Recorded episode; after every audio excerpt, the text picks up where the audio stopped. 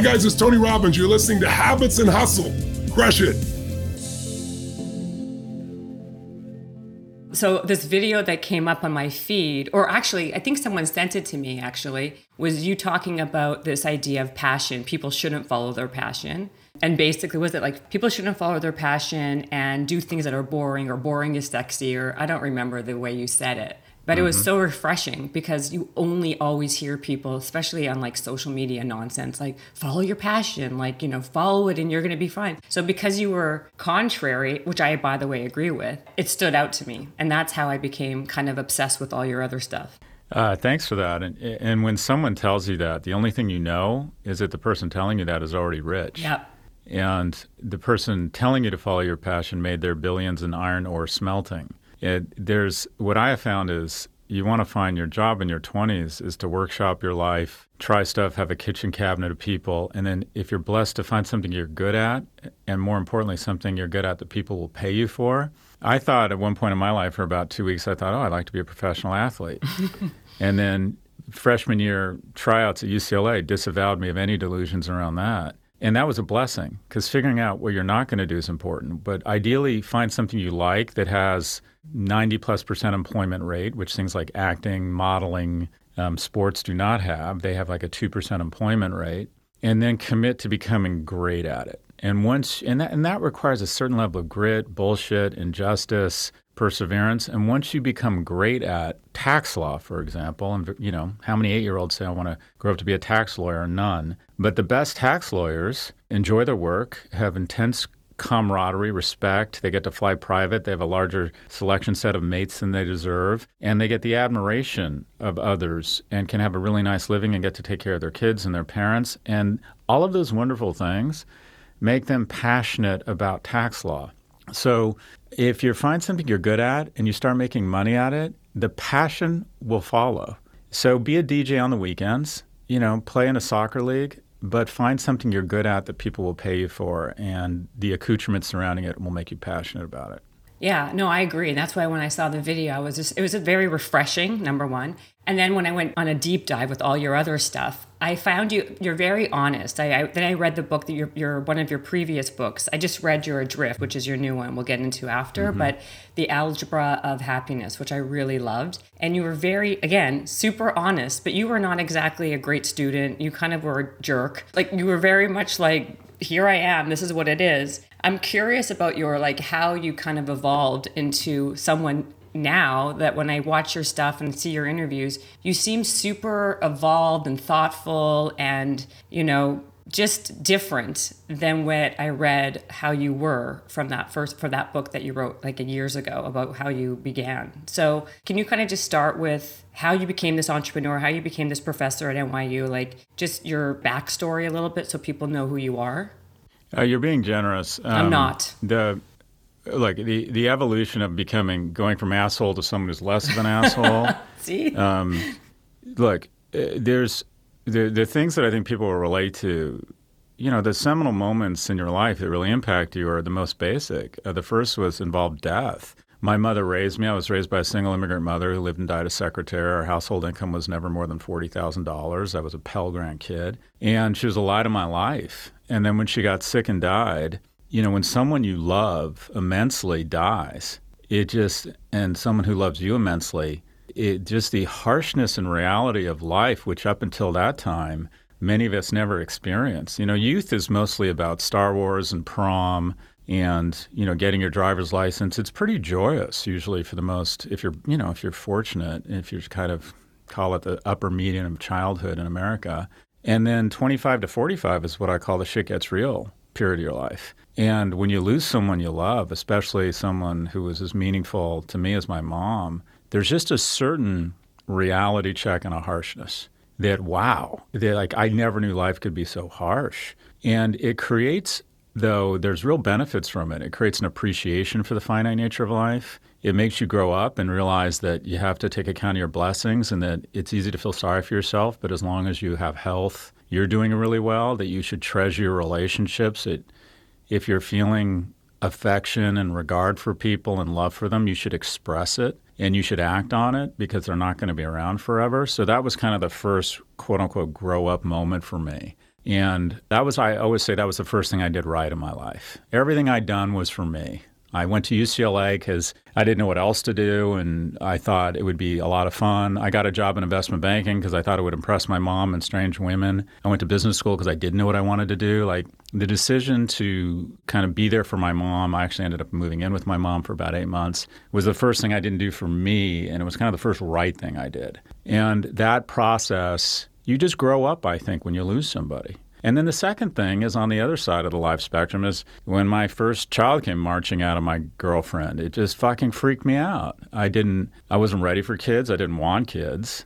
And I remember sitting there in that kind of wondrous moment that you're supposed to have. I was so nauseous I could, couldn't stand. And the nausea wasn't a function of how physically uncomfortable or or the childbirth itself, it was the recognition that at the age of 40, I didn't have enough money. And it was terrifying and disappointing for me. I lived in New York. I had my first kid. I had my girlfriend, who's wonderful and but younger than me, a little naive, I think, about what's required to raise a family in New York. And up until that point, I'd had a lot of success, but I'd always sort of doubled down thinking I'm a master of the universe. I'll start another company. And I was kind of dumb around not putting enough money aside. And then the great financial recession hit in 2008. And I just got run over economically. And this kid coming along, it's the first time in your life you recognize it's not all about you. You know, I always knew I, when it was just me, I could make enough money, I could find enough interesting things to do with my life, find enough interesting friends to live a nice life. And all of a sudden, this cosmic responsibility that it was no longer just about me was easily the most terrifying and anxiety filled moment I'd ever had. It was no like bright lights and guardian angels singing some choir about this beautiful. It was not a life insurance commercial for me. it was terrifying. And then I think the other thing is, you know, as you get older, your narrative, if you're in any way self aware, your narrative that you tell yourself. And my narrative up until the age of 40 was despite coming from the single mother household, despite having no money, I became a baller, check my shit out. That was my narrative. You know, I'm really feeling good about myself and the things I'd overcome. And then as you get older, you know, the good news is you become more thoughtful and self aware. The bad news is you become more thoughtful and self aware. And it wasn't hard to go, okay, being born in the 60s, a white heterosexual male, was hitting the fucking lottery. I got to go to UCLA, which had a 76% admissions rate when I applied. I did not have good grades, but I didn't test well either, but somehow I got into UCLA. I got a 2.27 GPA undergrad. So what did Berkeley do? Berkeley let me into graduate school. Imagine that happening. Oh, you have a 2.3 GPA, come to one of the finest graduate programs in America. My total tuition, because I went to college in the 80s and 90s, was $7,000 total, total for seven years wow. of education at UCLA and Berkeley. I bought my first house in San Francisco for $285,000 when I was 28. Who can buy a house at 28 now? I came of professional age with processing power, so I had this gale force 5 wind in my sails. And then, despite being run over a few times by a financial recession as I was coming into my prime income earning years in the late 2000s after the recession, I got to buy Apple and Amazon stock, uh, you know, at 130th or 140th the price now. So it's like my narrative, my story that I told myself was I've overcome these things. I'm just such a baller. And then as you get older, you realize any honest appraisal of my life is that I kind of hit the lottery and a lot of my success, I'm not a modest person. I think I'm very talented. I work hard. A lot of my success is not my fault. My freshman roommate at UCLA was the very similar to me, very similar background, very similar advantages being at UCLA. We're both really talented guys. You know, but God reached into his soul and decided that he was homosexual, not heterosexual, and dead of AIDS at 33. So, what I tell young people who are doing well is a lot of your success is not your fault. So, be humble and be grateful. At the same time, a lot of your failure is not your fault and forgive yourself. But I think, like most people, my evolution has been a function of very big, basic things happening to me and just trying to be a little bit more uh, self aware about my blessings. Well, you said well, you said so many different things there. But so, are you saying that you got like luck plays a big role in success? More than anything your circumstances. I know you talk about in one of your books or the the book that i read i read a few of them but the one i was very much really liked was the algebra of happiness was it depends on your zip code and your credibility. That will kind of tell your story or, your, what will happen in your success i guess trajectory. Would you say then it's people if they have the chance like because there's a whole debate here about do you go to the private schools do you go to the public schools is you, would you say put yourself in places where you would have an alumni that can help elevate you where you could be lucky where opportunities show up like go to the private schools go to the harvards versus the cal state i'm just making it up mm-hmm. to kind of change the trajectory of your possible success Look, the, the, just the data is pretty clear. The largest signal or indicator of your success is when and where you're born. If I was born a male in 1920 in Germany, I probably would have died on a cold field in Russia. Mm-hmm.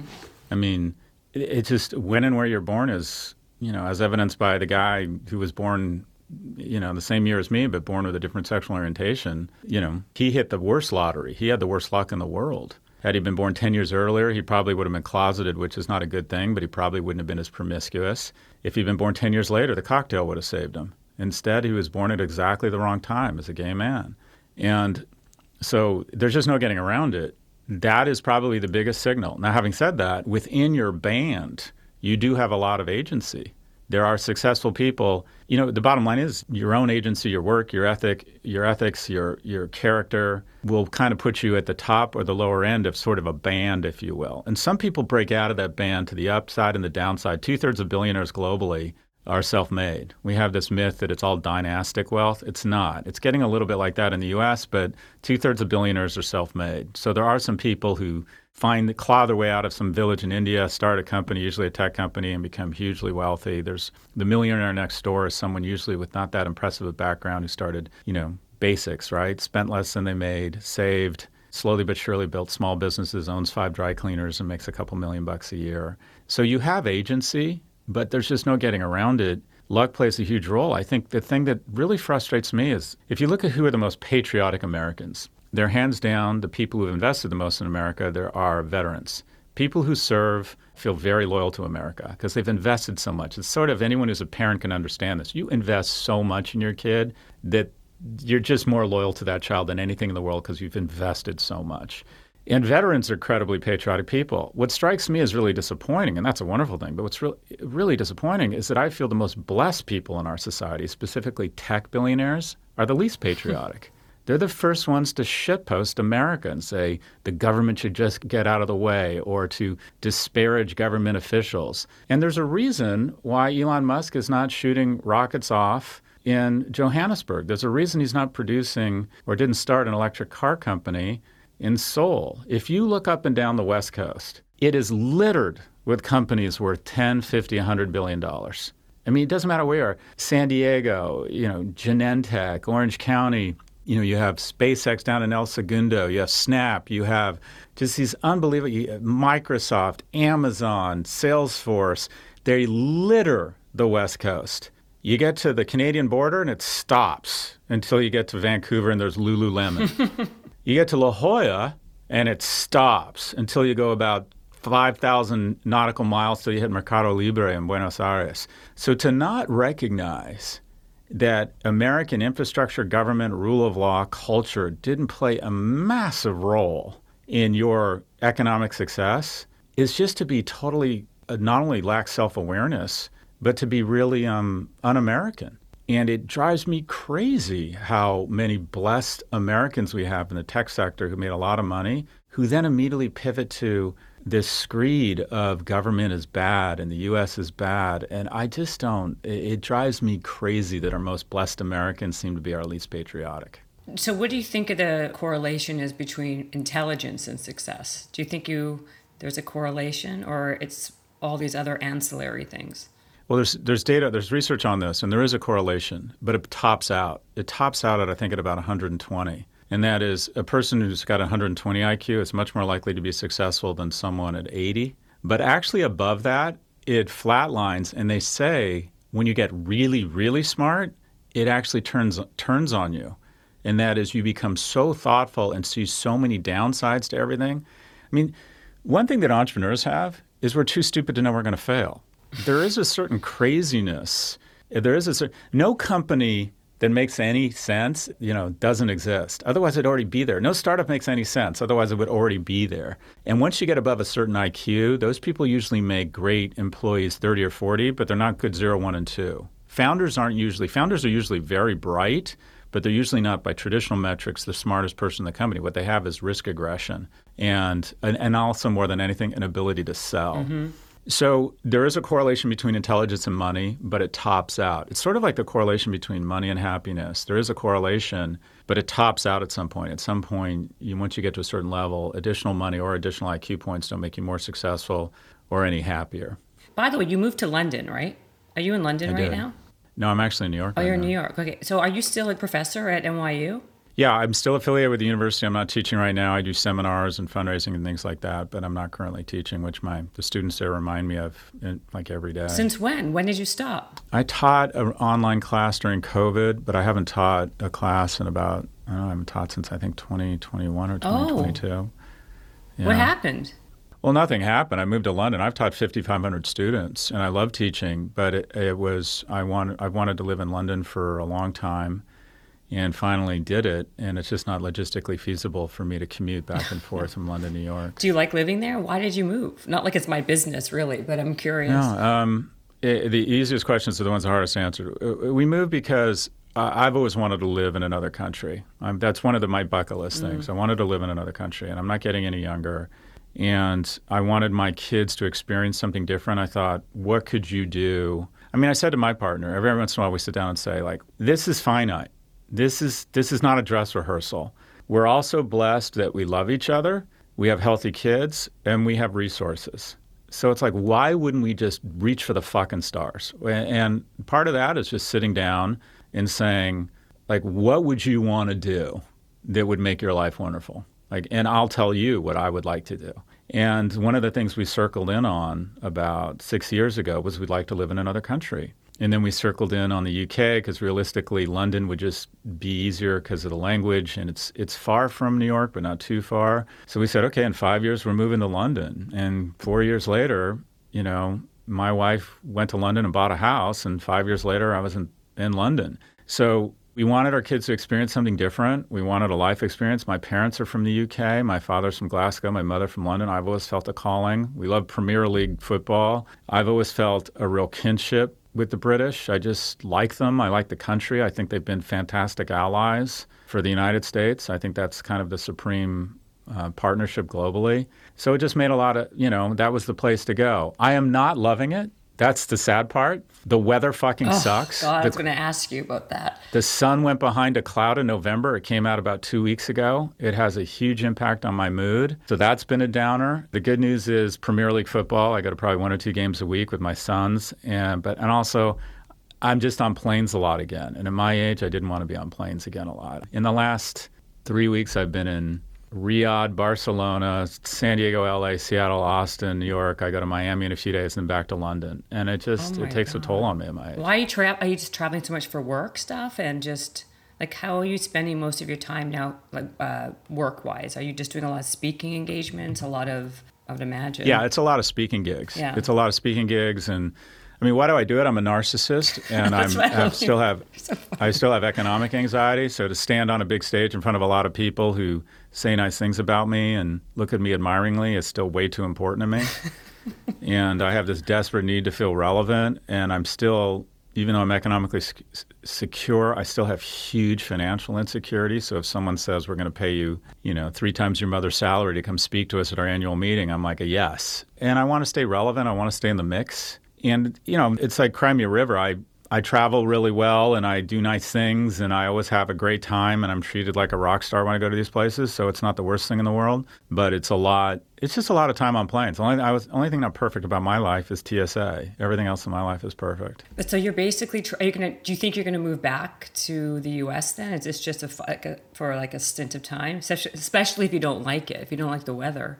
You know, I don't know. I, it's like you have your plan and God, God laughs. I was born and raised in L.A. Where are you from? I'm from Canada, but I live in L.A. Oh my God. Yeah. Okay, Canada, L.A. Yeah. So, uh, you know, life just happens to you. I was supposed to go to business school. I was at UCLA. I went to New York, got transferred back to UCLA, didn't know what to do, applied to graduate school. I enrolled at the University of Texas at Austin, fell in love. You know, I said, Well, I'm going to UT. She was going to Berkeley for business school. And, I, and she said, Well, I, I'm going. I said, I'm going to UT, da da da. And she said, Well, I'm going to Berkeley. And I said, Well, I'm going to Berkeley. And so I followed her and ended up in technology. I mean, you're so much a function of your context. If I'd gone to UT, I mean, there's a chance I would ended up in like oil and gas or something else. So totally. it was just so random. And then moved to New York thinking I'll just be here for another few years because I love New York. Was there for 10 years. Ended up in living in Florida for 10 years. Wasn't planning that. So, you know, it's like, why it's Florida? So random. You know, mostly for the kids again. We had my, the, the story ends well, but my oldest at the age of three was speech delayed, oh. and we couldn't get him into any pre K program. We got rejected by seven schools, and it was so mm. humiliating. It's like, I've been single and an entrepreneur my whole life. I'm used to rejection, but I'm not used to it for my three year old. Yeah.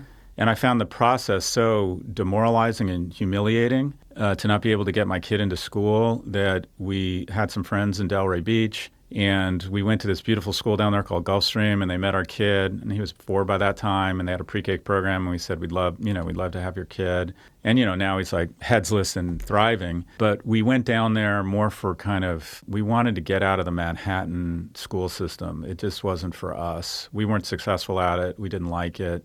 And you know and the weather's great down there and we had childcare down there in the form of in-laws. You know, life happens. Absolutely. So then, you is it the same woman that you were with back then? I'm just trying to follow the. Oh no, several different women. Yeah, I'm tra- several different women. I'm trying to women. follow chronologically. No, it's it's the same. It's the woman. same one. So, are you, so how long have you been married this time around? Um, we've been married. We've been together about 20 years. Uh, I think we've been married.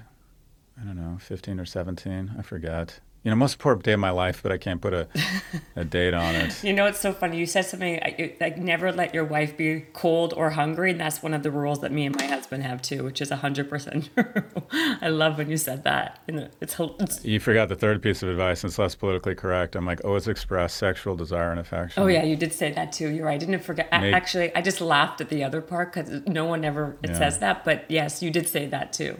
Absolutely. I think people want to be wanted. Exactly. And I think that every time you, obviously in the right context, feel those emotions, you should express them unreservedly. I think it makes, I think romantic relationships and sex and affection are singular and say, I, I choose you. And I think it's important not to lose that.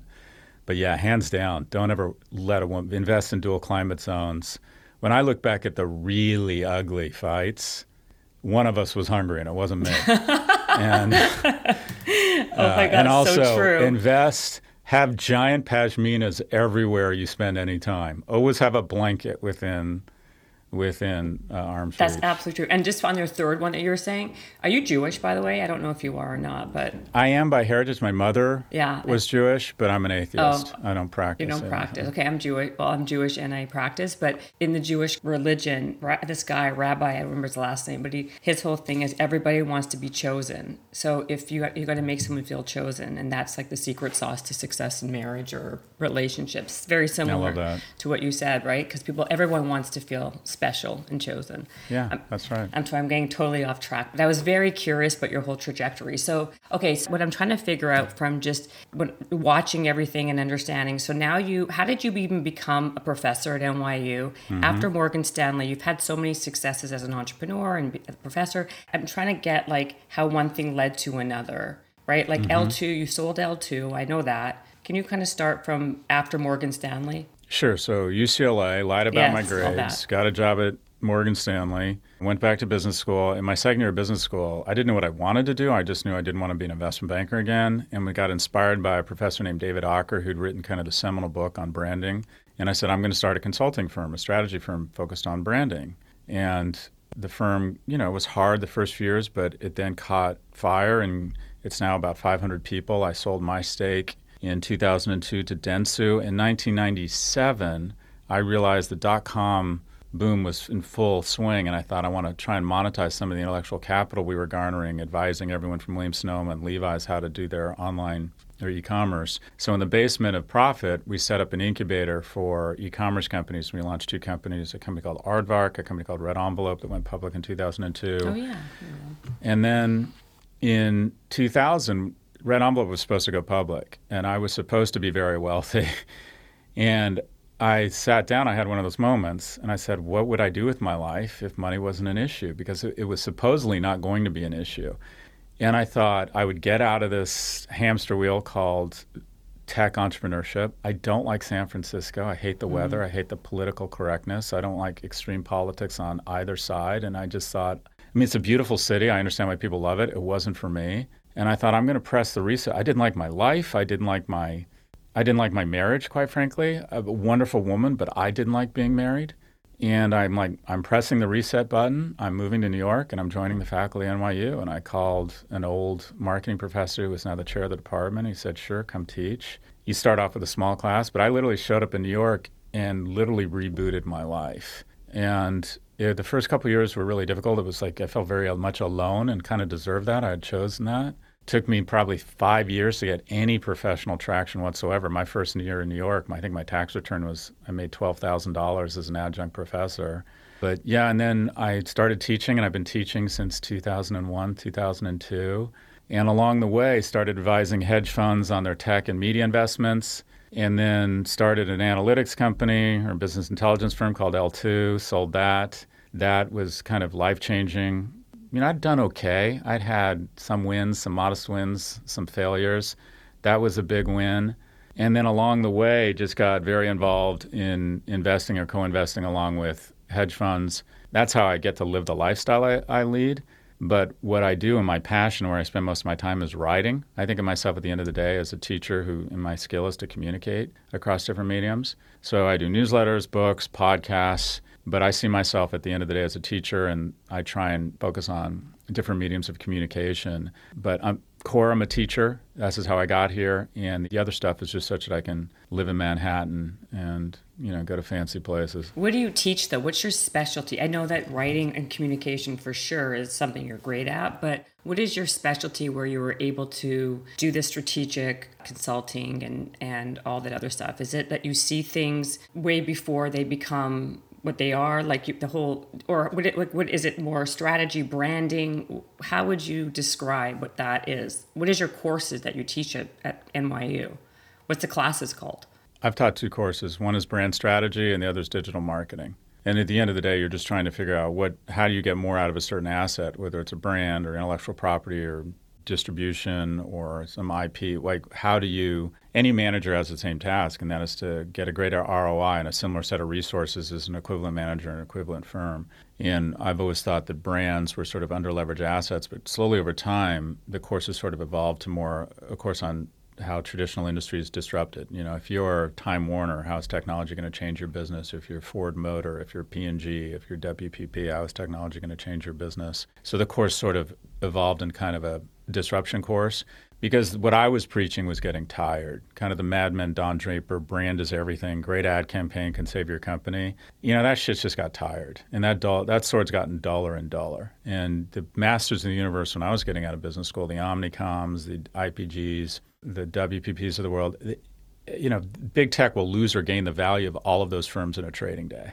They've just become less important. So I pivoted through the 2000s to how do you build shareholder value with a by leveraging technology, and that's kind of been my domain is talking about technology. But the the stuff that resonates with people is when you talk about fatherhood or you talk about the I, I'm I found a white space around brand and I made a good living on it. I found a white space around technology disrupting traditional industry and I made a, a living around it. The place that has by far had the most impact, hands down in my life, is this real empty white space of a white heterosexual guy in his 50s talking about his emotions. That has been the like the space that no one else occupied. That's the place where people stop me on the street and say, talking about your mom or talking about your sons. No one no one stops me and says, "Oh my god, the e-commerce strategy you launched for Old Navy was fucking genius." No one cares about that.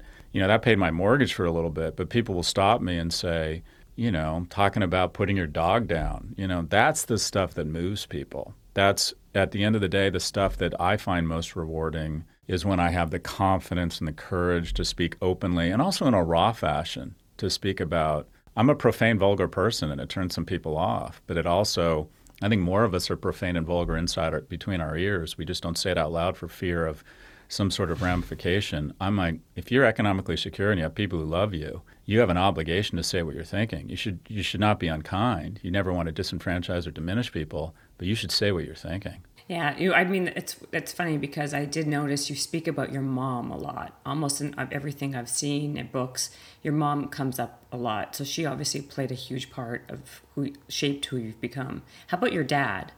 Has your dad? Not as much. So my dad left us when I was eight, and my dad was a you know neither of my parents got through past eighth grade in school. Not very flag term, not very sophisticated people and, you know, I always say my dad was this handsome man with a strong jaw, a great sense of humor, and a Glaswegian accent, which meant in 70s California, he could not only think with his dick, he could listen to it. My dad's been married four plus times. We think it's four times. It's probably more than that. He started number three when he was still married to my mom. Oh. and just kind of blew up the household. And I think, like a lot of kids, you know, 50% of marriages end in divorce, but like a lot of kids, I found myself living with a single mother in San Fernando mm-hmm. Valley. And that, and I always say to kids, the learning here, other than, you know, feeling sorry for me, you know, I always say to kids, the most important decision you'll make is who you partner with, specifically who you have kids with. I have a lot of friends who are hugely successful by all exterior metrics, but they don't have a great partner. And it, their life's full of stress and disappointment and then I have other friends who are struggling economically, and that's that that is a huge source of source of anxiety for them. I get that, but they have a real partner in their mate, and everything burns a little brighter. Everything's a little bit easier. So the hands down, the most important decision you'll make is who you partner with. And my mom made a bad decision. I mean, my dad he checked a really important box, and that is he was better to me than his dad was to him. You know, he was physically abused. I found out from his siblings later in life that he was literally physically abused by his father grew up in Depression era Scotland. And, you know, he made an effort with me, even though after they were divorced, he made an effort, but there's just no getting around it. The relationship was stressed because he, it wasn't that he was bad to me, but he was mean slash hostile to the most important person in my life, my mother. And so it was impossible for me not to take sides, right? And also, my parents were really unsophisticated about it. They used to send really ugly messages to each other via an eight year old. Oh, yeah. You know, I mean, just shit you wouldn't do now. And they're not bad people. They just weren't very sophisticated. So I didn't have much of a. I my dad did make an effort, but you know, I'll give you an example. My dad's not doing well right now. When my mom wasn't doing well, I moved in with her. My dad's not doing well. I will pay for help. I will have someone go there, but I'll go see him once every couple months. It's just a different mm-hmm. relationship. Yeah. But the growth there is 15 or 20 years ago. You know, I've always just struggled with having being close to him because I felt like he wasn't very good to me and my mom. And then what I decided was I'm just going to put the bullshit aside and I'm going to try and decide what kind of son do I want to be. And the answer is I want to be a really good son. I want to be a generous, good son. And I started behaving that way. And it's been liberating because my dad is a funny, charming guy. He does love me. He did make an effort. He treated me much better than his father treated him. And so I hold on to that stuff. I understand that more than you know.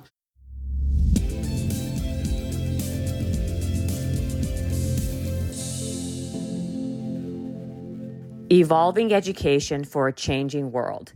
Expand your career opportunities and earn an MBA from University of Cincinnati Online Linder College of Business. Designed by business professionals, the UC Online MBA is flexible personalized, and supports students from application all the way through graduation. UC Online provides student success coordinators who understand the demands of a busy life. Get the world class degree you deserve without sacrificing work and family commitments. Fortune ranks the University of Cincinnati Online Linder College of Business MBA as the number 11 best online MBA program in 2023. Learn from the same top rated award winning faculty who teach the on campus courses and complete your studies in as little as one year. Applying has never been easier. The Linder College of Business has removed the GMAT and GRE requirement for applying to the program. Plus, the application fee is waived for students applying to the upcoming fall 2023 and spring 2024 semesters. Propel your career forward and apply now at online.uc.edu slash MBA. That's online.uc.edu slash MBA.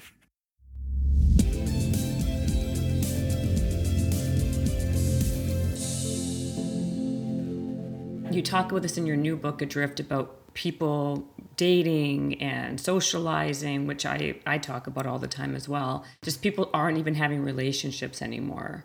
And people are not even able to socialize. I want you to kind of talk about all the stuff that you've your perspective on that. And it, truthfully like what what are we going to do about it? Because i feel like people are losing the ability to even know how to socialize know how to date how to build relationships even how to meet the proper mate right? Because it's based on usually now going on a dating app swiping and if you think someone's hot enough you'll go out with them. So you're not you're, you're kind of limiting who you're dating but at the same time you're not meeting people through friends going out in real life. It's all just could be good and bad, right? It opens up your community, right? Or it opens up your world because you can see people from all over the place. But there's really zero other connections or connecting points to build relationships that are fundamentally going to last. No one wants them to last. They just go up to the next one. Yeah, I think a lot about this. I think I think it's the biggest threat to our society right now. And people say, what are the biggest threats? Anytime you transition one substance to another, when you transition plant based calories to meat based, you get methane and deforestation, right? We know that meat consumption is not good for us. Anytime you transition fossil fuels into energy, you have carbon, exceptionally damaging emission. I still think they're all bested by these algorithms and really talented, well resourced people and companies transitioning attention to advertising, to money. And the algorithms have figured out a way to keep us so engrossed in our phones that the result is an absolute dearth or an enormous reduction in human contact. The number of high schoolers that see their friends every day has been cut in half in the last 10 years. 40% fewer people say hello to their neighbors. Boy Scouts and Girl Scouts are dying on the vine. Church attendance has been cut in half over the last 40 years.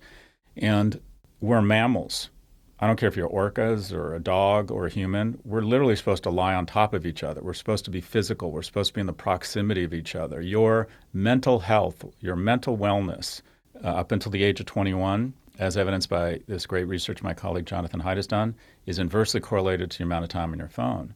It's especially damaging for young men, and I think a lot about young men. And it goes something like this Young men are biologically less mature. Their prefrontal cortex is 12 to 24 months behind a girl's brain. Women are much better at maintaining social contact. They will make plans to go to brunch. So they have stronger friend networks. One in seven men don't have a single friend. If you were given a choice between smoking a pack of cigarettes a day and having friends, and not smoking but not having friends, you'll live longer if you smoke a pack of cigarettes a day and have friends. It is literally all of this research coming out shows one thing loneliness kills. And these algorithms are giving you a bunch of low risk ways to avoid human contact. Do I really want to go to that dinner party or that reception? I don't know people. I'm already in my pajamas. Oh, I'm going to watch. I'm going to I'm going to binge Succession and I can get great food via Instacart. Do I really want to take the risk of trying to meet a woman and make the huge investment and the awkwardness and the shame if I get rejected? Or should I just go on Snap and talk to people? Or should I just consume pornography, which has a low risk, lower reward outcome? Do I really want to go into the office? and I'm going to find a job that's remote work. And we're graduating, we're producing a cohort of young men who are emotionally and economically unviable there's going to be two female college graduates for every one male graduate the next five years. And you think, well, that's okay. Women are leveling up. And by the way, that's a wonderful thing. I'm not suggesting we do anything to slow that progress. But here's the reality, and we don't like to talk about this on the left. Women, for the most part, are not interested in mating socioeconomically down. They mate socioeconomically horizontally and up, men horizontally and down. So, as women have metaphorically, 50% of women say they won't date someone shorter than them. I bet it's more like 70 or 80, but it's an embarrassing thing to 99%, but go on. But here's the thing metaphorically, women are getting taller, and it's awesome, and men are getting shorter. And so you go on Tinder, 50 men, 50 women. Are women really getting taller? Well, I meant taller. Men. Okay, I'm like, okay. Graduating from college. I'm like, well, more women, more single women now own homes than single men. I agree. Two to one female college grads to male college grads. One in three men you pass on the street under the age of 30 has not had sex in the last year. And people hear the word sex and it goes a bunch of different places, but it's an elemental foundation of establishing relationship. There are conservative newspapers and magazines now advocating for more teen sex because teens, there's like, it's a negative connotation or attribute of this important thing called socialization with teens. And quite frankly, the, the massive drop in teen pregnancy indicates a larger problem, and that is teens aren't learning the skills around how to socialize.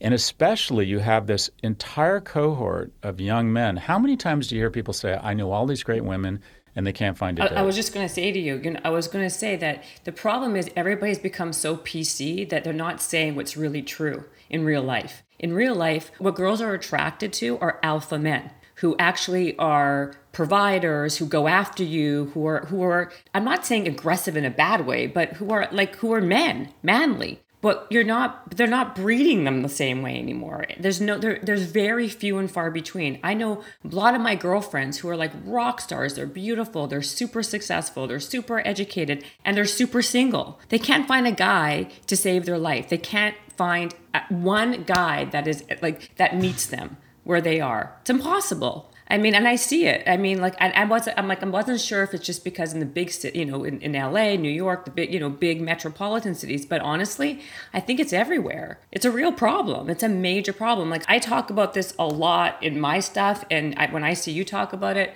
I think that the world has become so scared of saying what's actually true with everything. Everything now is like, I'm so nervous, I'm going to get canceled. I'm so nervous, I'm going to offend somebody. So everything is like watered down nonsense, which is not even accurate to what the real reality is in life is.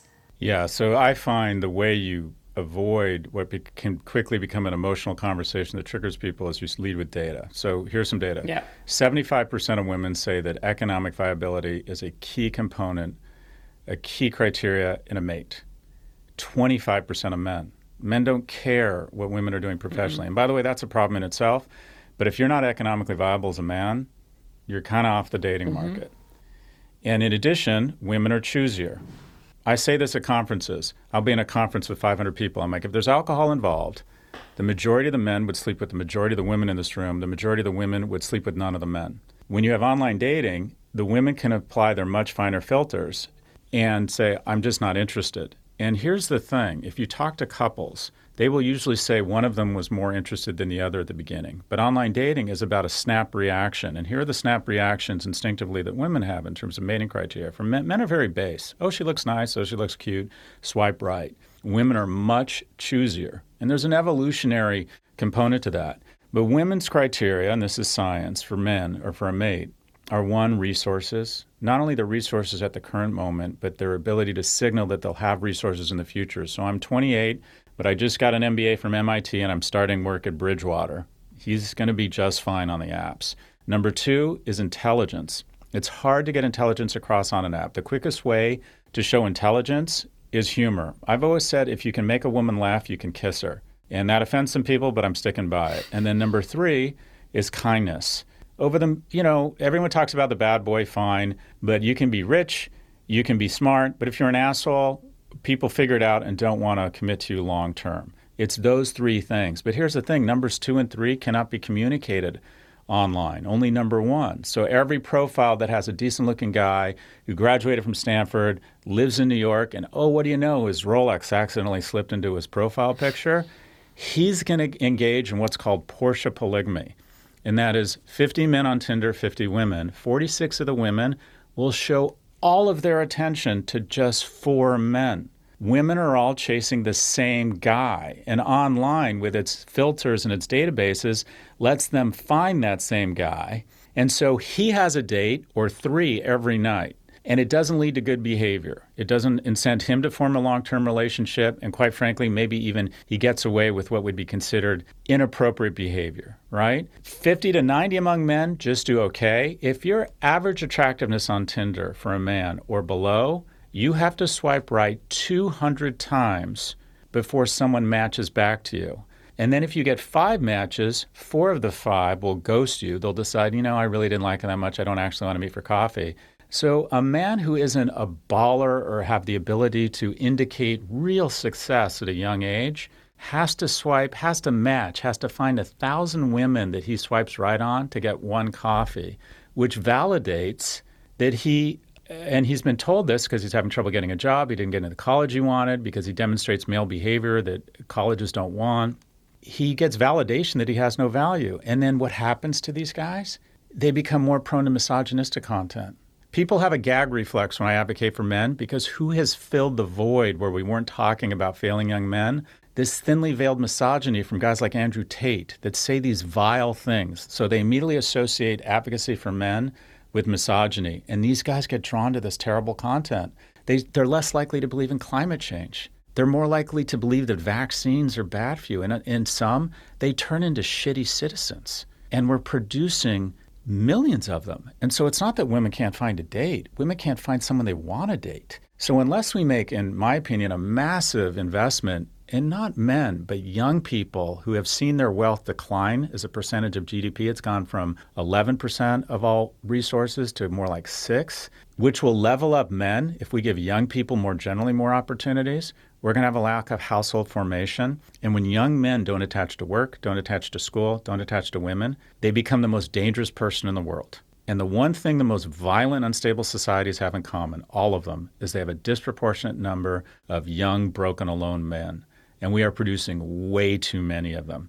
And the last thing I'll say here is people understandably have a bit of a gag reflex here. They go, oh, wait, so women are too successful or somehow women have an obligation to service men. I'm not saying that at all. We want our girls and our women to continue to kill it and continue to advance economically. That is a wonderful thing. It is a sign of our progress. We should celebrate it. Advocating for young men, highlighting their problems, is not a zero sum game. Compassion is not a zero sum game. Civil rights did not hurt white people. Gay marriage did not reduce the quality of heteronormative uh, marriage. But unless we acknowledge the numbers, young men are four times more likely to kill themselves, three times more likely to be addicted, 12 times more likely to be incarcerated. They are falling economically.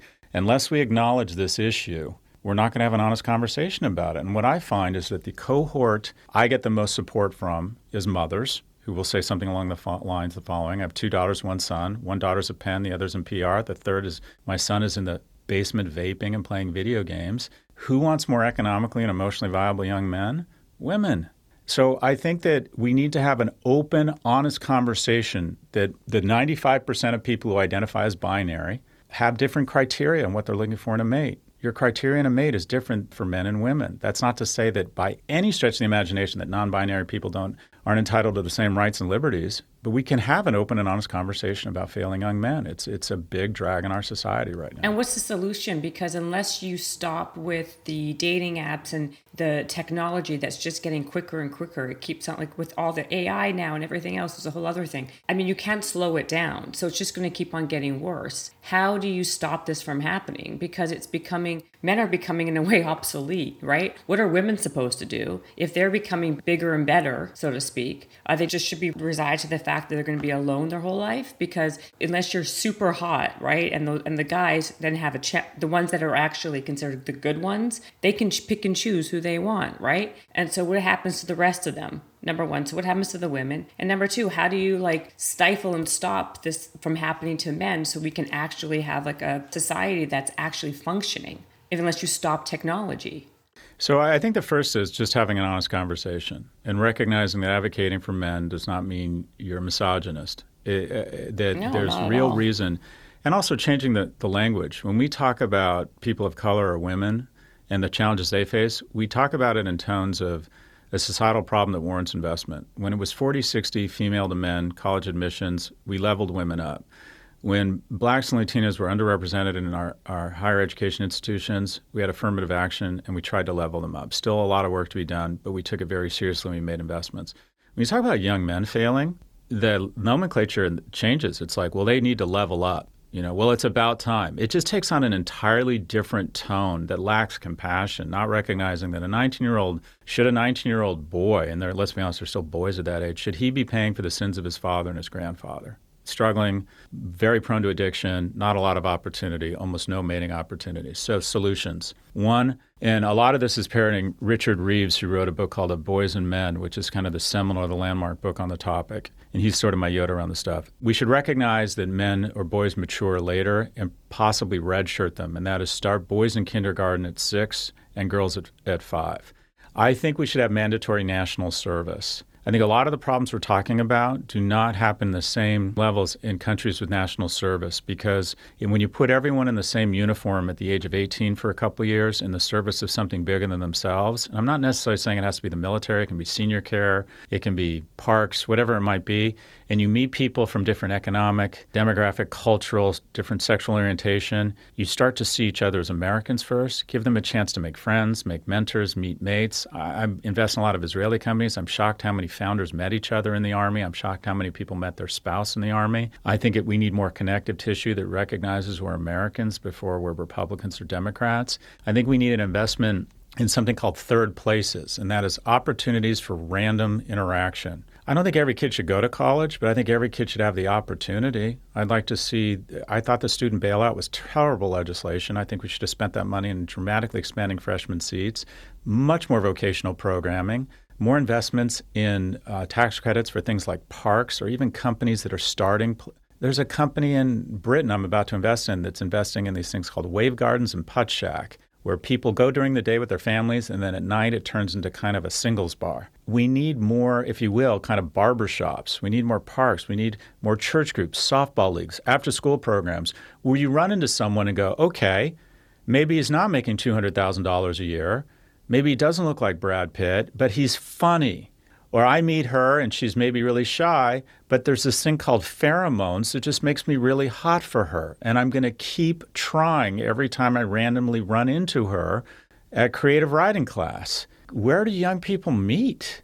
They meet online.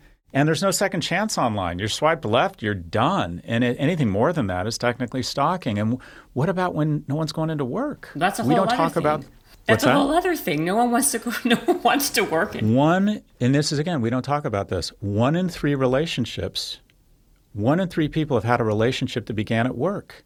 And because of some abhorrent behavior by people who engage in criminal activity, every HR department has decided it's a bad thing. Well, guess what? 99% of relationships that begin at work are consensual.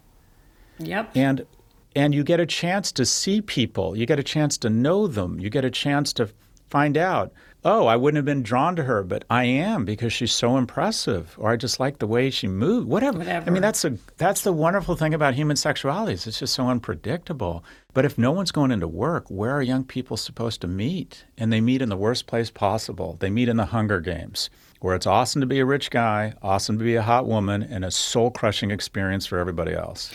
Yep. And also, I feel like it breeds laziness in general, like technology, all this stuff, because you don't have to get out of your pajamas. You can go on a Zoom and you can just like be lazy. And you don't have to, like you said, you don't have to go to the movie premiere because, yeah, you could just stay home and you sc- scroll and do whatever. Like, do you feel like today's this, like, we're not breeding tenacity like we used to?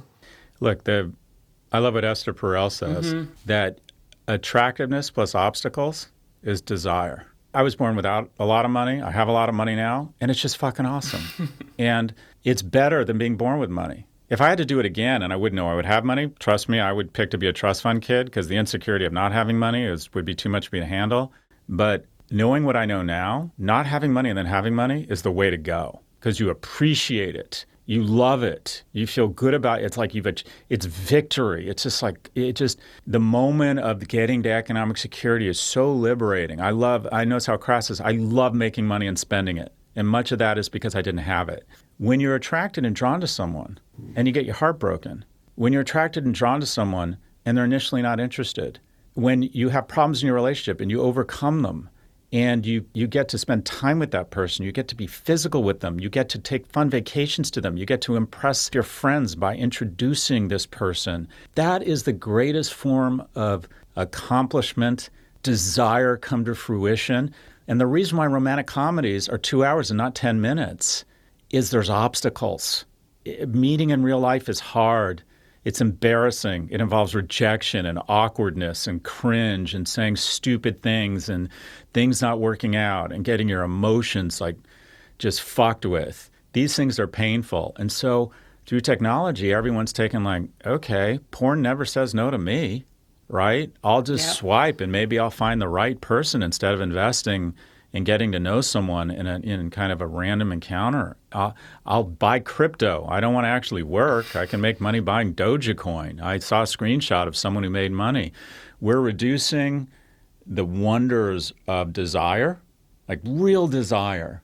I remember I had a 2.27 GPA. The only reason I graduated from UCLA is I used to occasionally go to class in hopes that I might meet a woman who would eventually come to a fraternity party and eventually like have sex with me. That was my motivation for going to college. Yep. And you know what? That's all right. Yes. I was doing it for the right reasons. I got me a college degree and then I started getting my act together. And by the way, spoiler alert, that's how 19 year old men think. And if I'd had all this online options around trying, you know, some illusion that I could make money online, some illusion that I was learning or getting education online, some illusion that I could find a mate online, none of this, nothing, every wonderful thing, every wonderful thing that'll happen to you is going to be a function of two things. One, taking an uncomfortable risk, starting a business, starting a podcast, writing something that's raw, approaching a stranger and expressing interest in being their friend or romantic interest. And you know what? It's going to happen outside your house. I mean, the really wonderful shit in your life, the landmark shit is going to involve taking an uncomfortable risk and it's going to happen outside of your house. Unfortunately, it doesn't. I don't see the pendulum swinging backwards though, because we're just moving so quickly in the other direction. But as a professor, I mean, you see students all the time. Is there like an one indicator or a couple indicators that you can point to that you can say that you notice that they will become successful humans and not just money success? I mean, in general, like what do you see in school? I mean, I know you haven't taught for a couple years, but you're still well, involved. I mean, I'm around the elite. Yeah. I'm around. I'm teaching second year MBAs who just have their act together. yeah, They're smart, in shape, attractive, ambitious. You know, these are the elite. Mm-hmm. And they're every year, they're more and more impressive every year. They're more facile with technology. I actually find they're kinder, they're more socially aware. I just, the graduating class of 2023 is just hands down could kick the shit out of my class in 1992 on every dimension. And so a lot of the cynicism you hear about young people, I'm not sure it's warranted. The kids who haven't had exposure to that kind of success or kind of access, we live in a rejectionist bullshit luxury culture. The richest man in the world sells desire and exclusivity, Bernard Arnault. And unfortunately, America has adopted the same rejectionist culture where once you have a college degree, we applaud our dean for letting in fewer and fewer people. We love that 90% of applicants to our alma mater are rejected. Now, UCLA, I, when I got in, it was 76% acceptance. Now it's 9 And the majority of alumni like that because it makes their degree more mm-hmm. valuable. Once you have a house, you become very engaged in the local growth board meetings and show up and figure out intelligent, thoughtful ways for why we shouldn't build more housing. And it takes the price of your house up because once you have a house, you don't want more housing built so young people can't find a house. Once you have a tech company, you want to weaponize government, regulatory capture to make it harder for small tech companies. So we've entered into this exclusionary luxury positioning, especially at higher universities, that makes it much more di- difficult for younger people to get ahead. I think young people are more skilled. I think they're more empathetic. I think they're much more aware of their social surroundings. The most encouraging thing that's happened to me is my 12 year old told me the other day, and you know, he's always trying to get me. He's obsessed with malls for some reason. We've seen every mall in London. mall. And he's like, mall. And he's got the ultimate trick. He's like, I, I've spent too much time on my phone. I need to get off my phone. it's like this jet. I think the guys, from like kind of the kids 18 to 30, are just fucked. They grew up with the phone, their formative years. I actually think the younger ones are figuring it out. They're like seeing so much on, they're seeing so much information that's just like, this is not good for you. And I so don't know about I that. think there's, I have an eight-year-old and a think so? ten-year-old, and it's like really, really hard.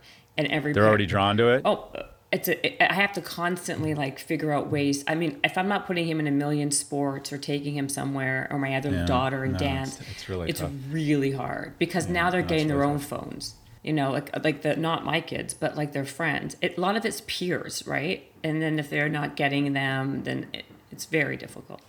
Well, this is what you'll get from uh, from people who don't have kids. Well, okay, and from big tech. We realize it's a problem. Overusage is a problem. We are fans of limiting. You know, you should limit your kids' use. It's a parenting problem. And here's the thing. And again, Jonathan Haidt and I think her name's Jean Twenge just came out with this research. There's something called the cohort effect, and that is if your kid's on Snap and you say, okay, it's it's not it's hurting you mentally. One in three teenage girls has contemplated suicide. One in five LGBTQ youth have actually tried suicide. Mm. I mean, think about this. I just went back to my public high school, University High School in LA, and I met with the superintendent of Olive Valley USD. One in five LGBTQ youth will attempt to commit suicide. You got a, a high school with 2,000 kids, somewhere between 5 and 10 percent will identify as gay. So call it 200 kids. That means 10, he's sitting there at orientation. 10 of those LGBTQ kids are going to try and kill themselves. I mean, this is this is staggering. When I when I was at University High School, we had a big high school. Every week there were memorials for a kid who had died. And you know how they died? All of them car accidents. We didn't have seatbelts, we didn't have airbags. Yeah. We used to get ridiculously fucked up and drive along Sunset Boulevard to get to a party, and inevitably some kid would roll his Jeep and get killed or something. Now, the same number of memorials, but it's a different thing. It's not driving, it's deaths of despair. It's depression, it's suicide, it's opioid addiction. So we've replaced the car as no longer the culprit in alcohol it's depression, mostly fed by social media on a mobile device. You know, I'm hopeful, but until there's regulation and legislation, we have an FDA for food, we have an SEC for banks. There's no regulatory body for big tech, and they're very smart. They will weaponize very attractive, compelling women who talk about gender balance and personal loss, and we need to do better, and we're proud of the progress we've made. And then they send out an email to a 14 year old girl in the UK, and this happened, where the algorithm picked up that she was depressed and they sent her an email, and the exact words were, Here are some images on suicide you, we thought you might find interesting. And they send her images of nooses, pills, and razors. This happened. This happened. So these organizations until there is regulation, just the same way you cannot put a diabetes drug on the counter without hundreds of millions of testing, just as you cannot pour mercury into the river, you cannot put pesticides above a certain limit in your food. Until we have that in big tech, it's just going to get worse. And they have figured out the game. Pretend you give a flying fuck and then be a mendacious fuck. That is the playbook, and they are very good at it. Like, even people like you or me, right? Like, you're on social media all the time. Or are you? Like, how do you control? Like, you said yourself, like, you want validation, you're doing all these things because of it. Like, I get drawn in all, the, I'm on social media. It's very hard for my brain, even though I know intellectually, I still can't help myself. So, how do you expect an eight year old or a 10 year old or a 12 year old to have willpower to not do it? It's really difficult. You can't. I try to talk about this openly. I think everybody has a certain level of addiction. And addiction is instinctively healthy. When we didn't have access to salty, fatty, or sugary foods, when we had access to them, you ate up. Because mm-hmm. who knew when you were going to find meat again? You know, fruit, you know, who knew when you were going to find this again? And our instincts are appetite, our instincts haven't caught up to the institutional production of these things. So we have obesity. It's just hard when you have salty, fatty food in front of you to not go, God, I got to eat it because I'm about to go into a cave for two months. Mm-hmm. But uh, when, when there's not enough mating opportunities, we become obsessed with them. I'm addicted. Everybody has a certain level of addiction in their life. It can be sugar, trans fats, affirmation, codependent relationship, online shopping, porn, whatever it is. Hands down, my addiction is the affirmation of strangers. I spend way too much time focused on what total strangers think of me and not enough time. I've gotten much better at it worrying about what the people who love me think of me.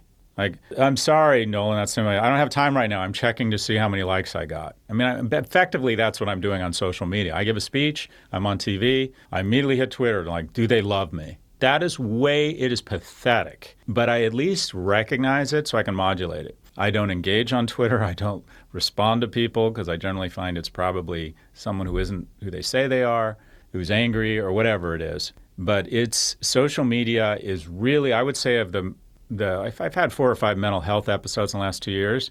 Two or three of them have kind of started on social, where someone attacks me or makes a cartoon of my comments, and it upsets me and it takes me to a, a, a bad place. And I'm like, well, why would I engage in this? And the reality is, affirmation and wanting to be loved is a key component of a successful society. So it makes sense to want to have that affirmation. I'm able to modulate it, but as you said, I remember the moment it happened with my oldest. He did a handstand and I videoed it on the beach in Montauk. And he said, Can you post it on YouTube? And I said, Sure. And he got a like and a comment saying, Great handstand. And then another one. And he's like, And all of a sudden, I could see him like, Oh no. And he's like asking me, Can we check my comments? And then and then he got the comment saying saying this is a stupid video. Someone just wrote this is a stupid video and I saw the disappointment in his eyes and then he needed to check it every 30 seconds. Yeah. Because here's the thing.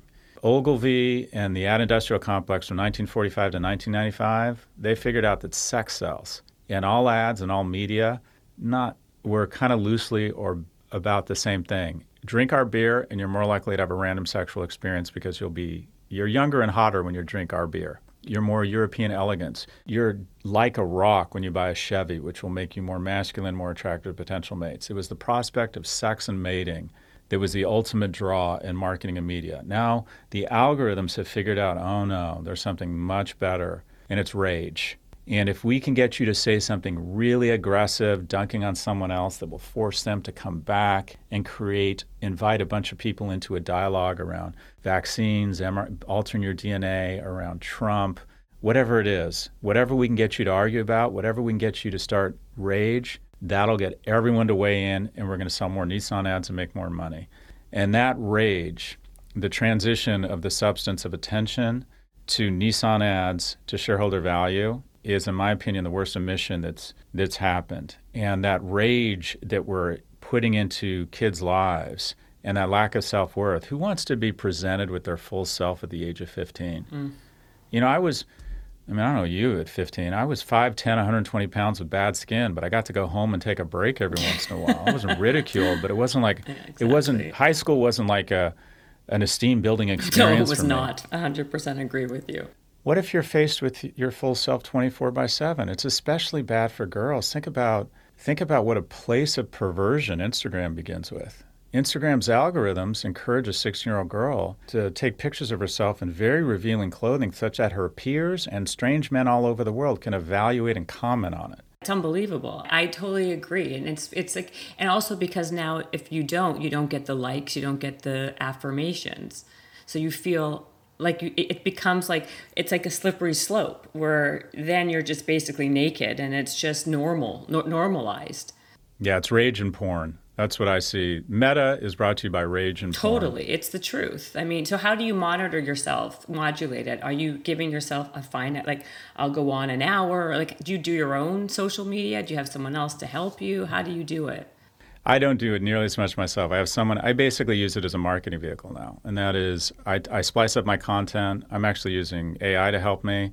If I write a post, I'm like, uh, you know, kind of my center of gravity or what my baby, if you will, is my newsletter, No Mercy, No Malice. It goes out to about 350,000 people. But now I can feed it into a generative AI and say, give me, give me eight tweets from this content. And I'll pick two or three of them. And then I have a social media manager who snakes it through LinkedIn, Instagram, Medium, all the different platforms. But I use it as a vehicle for marketing my content. I no longer engage with people. I no longer go on YouTube and respond to the comments because the comments, other than occasionally saying thank you when I get a nice message from somebody, and I want to be clear 90%, it depends on the platform. 98% of the comments on LinkedIn are positive. 90% on YouTube are positive, 70 or 80 on Instagram. Twitter's kind of like 50 50.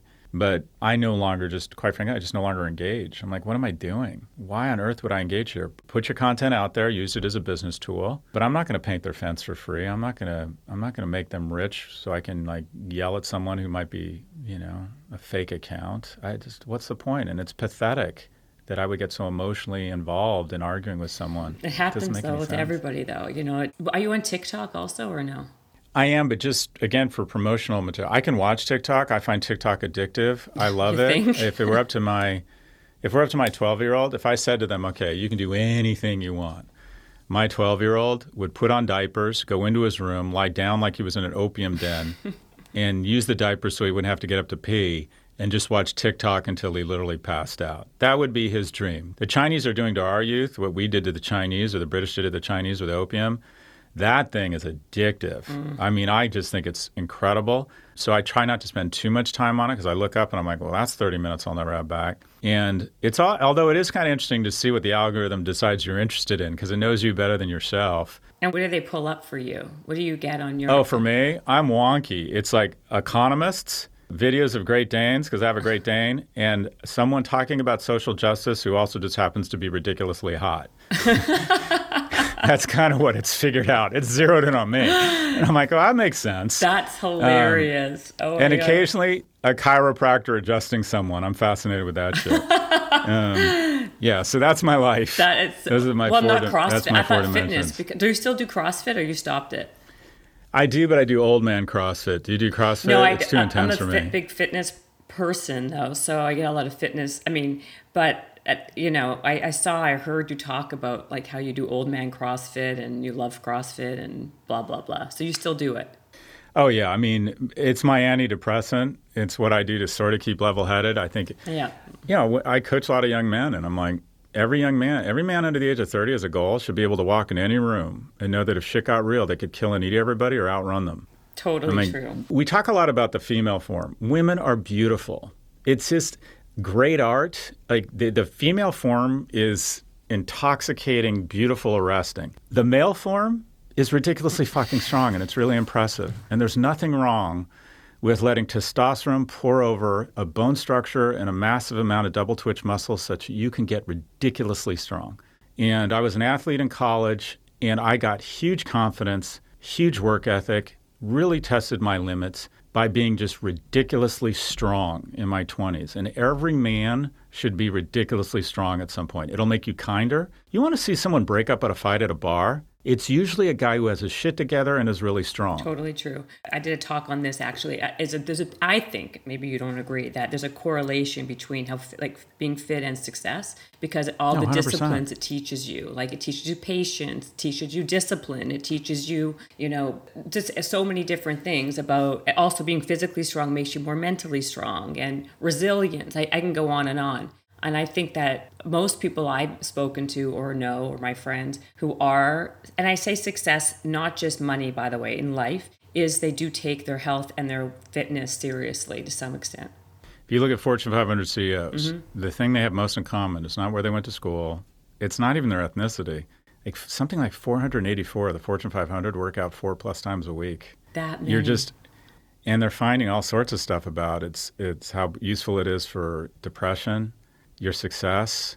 I mean, we're a very looks of society, and obesity.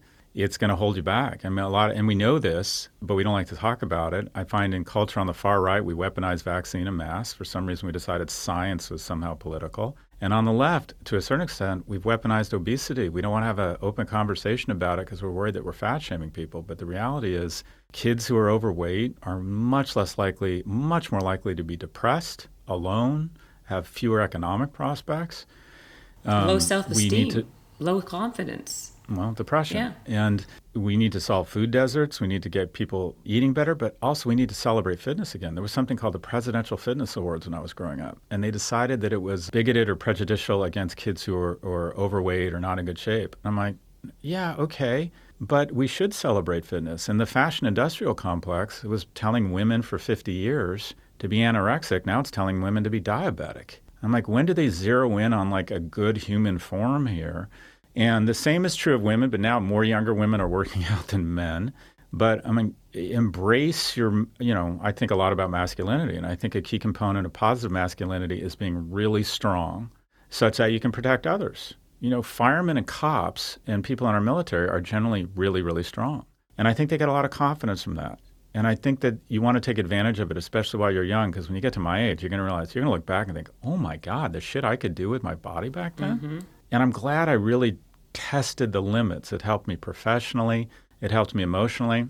It's part of my process when I go into a dark space mentally. The first thing I do is sweat. I kind of find it kind of resets me. You know, and I have a series of other techniques of things I do. I have kind of a pattern for trying to get out of a, a dark place when I feel depression coming Like on. what? Well, I have an acronym for it, SCAFA. The S is for sweat.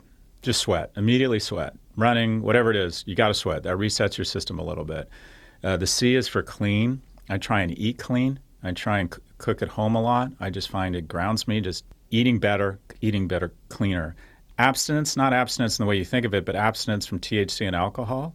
I love alcohol and THC. I'm really good at them. They make me, I'm a little bit, I'm a better version of myself, a little bit fucked up. I'm nicer, funnier, more engaging. I like alcohol. I've gotten more out of alcohol than it's gotten out of me. But when I'm not feeling good, I just decide, and my head's in a weird place, I just take a break from everything. F is for family. I find my boys are very grounding for me because they're so demanding and they can be such assholes that they demand my full attention. So I'm not in my own head feeling sorry about my shit. And then the last is uh, last A is affection. With my dogs, with my boys, I find human touch or touch with another animal, being in the presence. You know, everybody on the couch, dogs allowed on the couch, flopping all over each other, watching The Mandalorian. I find that is very restorative. And so I try to over index across those five things when I feel myself going to a like a, a bad, ugly, angry place. Does it happen often? Uh, yeah, it happens more than it should for me. You know, I'm I'm blessed on every dimension, and I get pissed off a lot, and I hold a lot of anger. I'm hard on myself. I'm hard on other people. You know, I, I struggle with depression. And so it's something I think about a lot and how to treat it and how to recognize it because you know, it's sort of like the cobbler's kids have no shoes. Mm-hmm. I talk a lot about these issues, and yet I find sometimes I'm really bad at them. I talk about, you know, we're talking about our kids and, kids and screen time. My youngest developed out of control screen addiction. It's like, isn't it, aren't you the last person that should let that happen? Right? I talk about this shit all the time. I'm off railing against Sheryl Sandberg in my home. My son's my son is home depressed, addicted to a screen. It's, so, it's always that way, though, right? It's like it's the irony of life. That's exactly what happens. Yeah, so it's it's something. It happens more. I have blessings that are the size of Saturn, and unfortunately, I have moon. You know, I have a mood that is more like one of those tiny moon. I, my, I need to do a better job of of my mood and outlook footing to my blessings. Yeah. Again, you're so honest. I think that is like the charm of you. It's very endearing. Go on. No, it's true. It's super endearing. I didn't even ask you. I'm the. I mean, I'm keeping you on it forever. But are you ever coming to LA in the next little while, or? Oh, I love LA. I, I do the same thing. I land in LA. I go to In and Out Burger on Sepulveda. Then I check into the Beverly Hills Hotel and I eat at the counter and I put on a pink robe and I pretend I'm a Hollywood executive from 50 years ago and put on big black glasses and I, I put an unlit cigarette on my face and just wave at people like I know them to see if they wave back.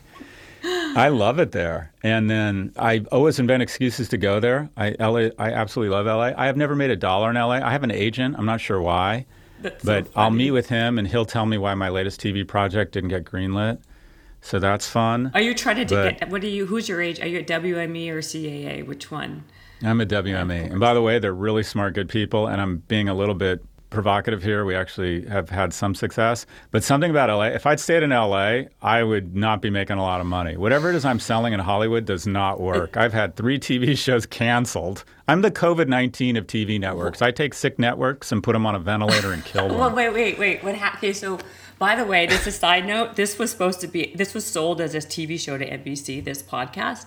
And just to kind of, you know, kind of say, yes, I agree. It was taking so long, nothing was happening. I changed it around and made it into a podcast because it's entertainment like exactly if you wait for them you're waiting for godot nothing happens you're putting your destiny in like the devil's hands and nothing ever goes on i find it i gotta the best thing to do is that New York's the best place to make yeah. money. LA is the best place to spend it. Totally I go true. there. I have an amazing time. I do not how peop- know how people make money there because every meeting I have met with some of the most famous A-list actors and producers in the world, and I'm not exaggerating. Let me distill or summarize every conversation. We'll be talking. It's going really well. I'll outline my project and what I'm thinking about. Or they want to talk about a book. Could we make Algebra of Happiness into like a like an R-rated Wonder Years kind of thing, or we could we turn the four into what Succession was for family-controlled media? We'll turn into big tech. We hit it off. We outline this thing.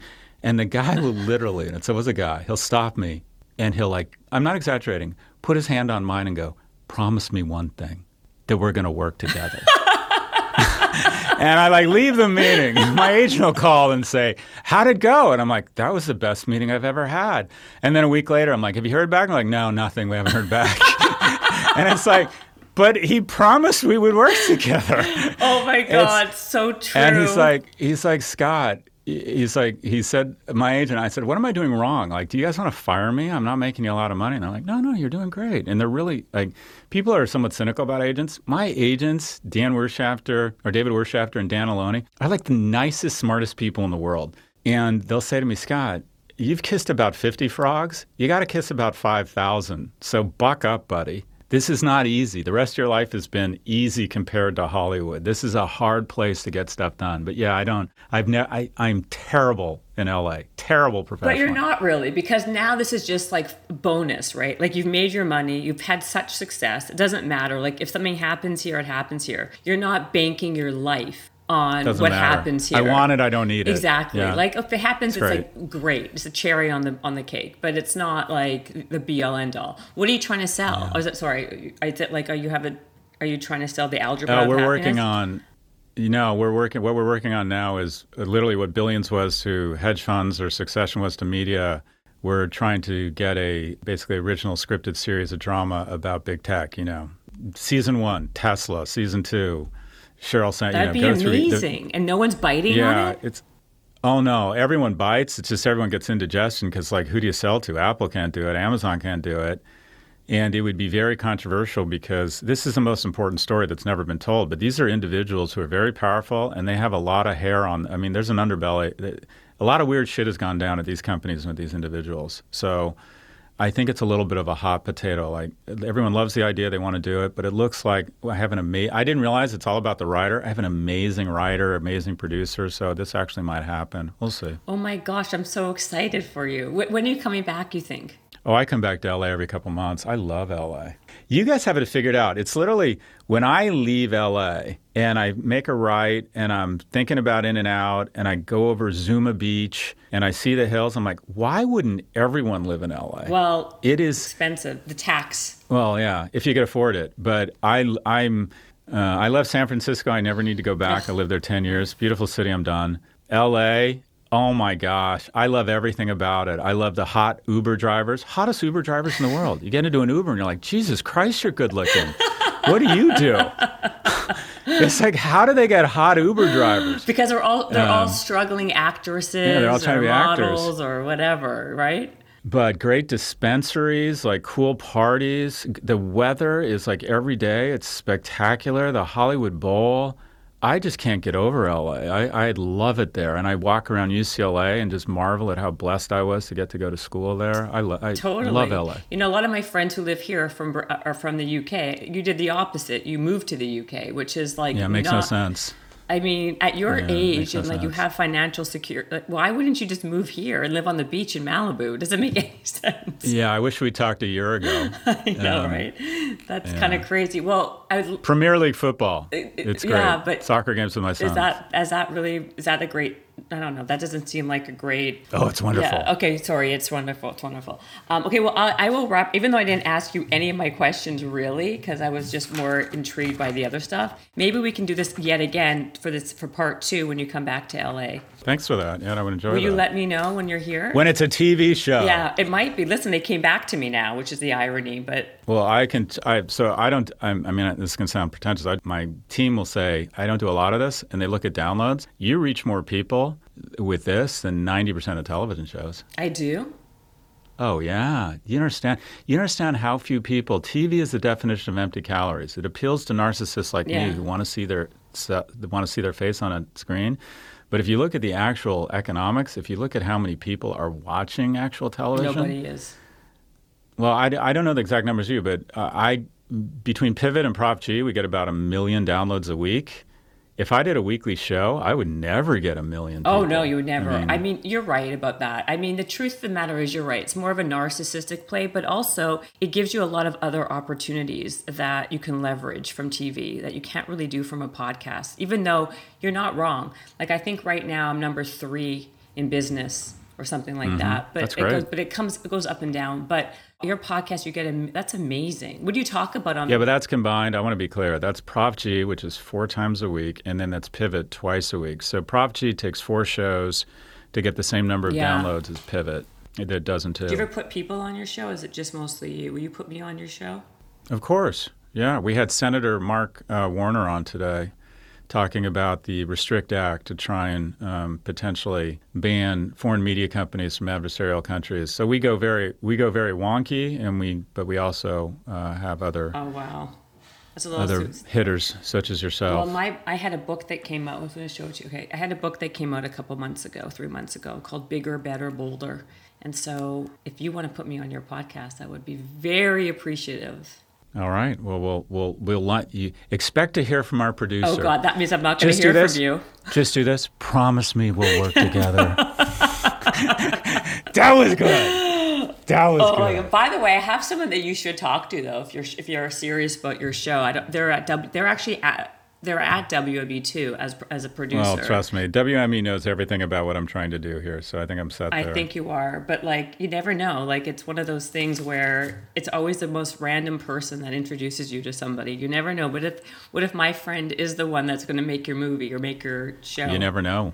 You know. You never know. But okay, so you're going to get back to me on your show, and then you're going to get okay. back to me when you're in LA. These are both good things. Jennifer, congratulations on your success and, and thanks for this. And uh, you're good at what you do. I really enjoyed this. No, you're, listen, I, I appreciate you very much. I really enjoyed this. You're one of my favorites in this space. So actually, probably right now my favorite. And I'm not just saying that because you that. want validation, but it's actually the truth. So this is I really appreciate you coming on my show. Seriously, thank you. It was my pleasure. Thanks for your kind words.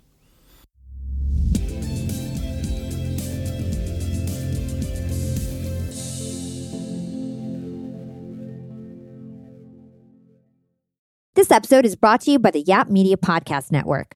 I'm Hala Taha, CEO of the award winning digital media empire, Yap Media, and host of Yap Young and Profiting Podcast, a number one entrepreneurship and self improvement podcast where you can listen, learn, and profit. On Young and Profiting Podcast, I interview the brightest minds in the world and I turn their wisdom into actionable advice that you can use in your daily life. Each week, we dive into a new topic like the art of side hustles, how to level up your influence and persuasion, and goal setting. I interview A list guests on Young and Profiting. I've got the best guests, like the world's number one negotiation expert, Chris Voss, Shark Daymond John, serial entrepreneurs Alex and Leila Hormozi, and even movie stars like Matthew McConaughey. There's absolutely no fluff on my podcast, and that's on purpose. Every episode is jam packed with advice that's going to push your life forward. I do my research, I get straight to the point, and I take things really seriously, which is why I'm known as the podcast princess and how I became one of the top podcasters in the world in less than five years. Young and Profiting Podcast is for all ages. Don't let the name fool you. It's an advanced show. As long as you want to learn and level up, you will be forever young. So join Podcast Royalty and subscribe to Young and Profiting Podcast, or YAP, like it's often called by my YAP fam, on Apple, Spotify, Castbox, or wherever you listen to your podcasts.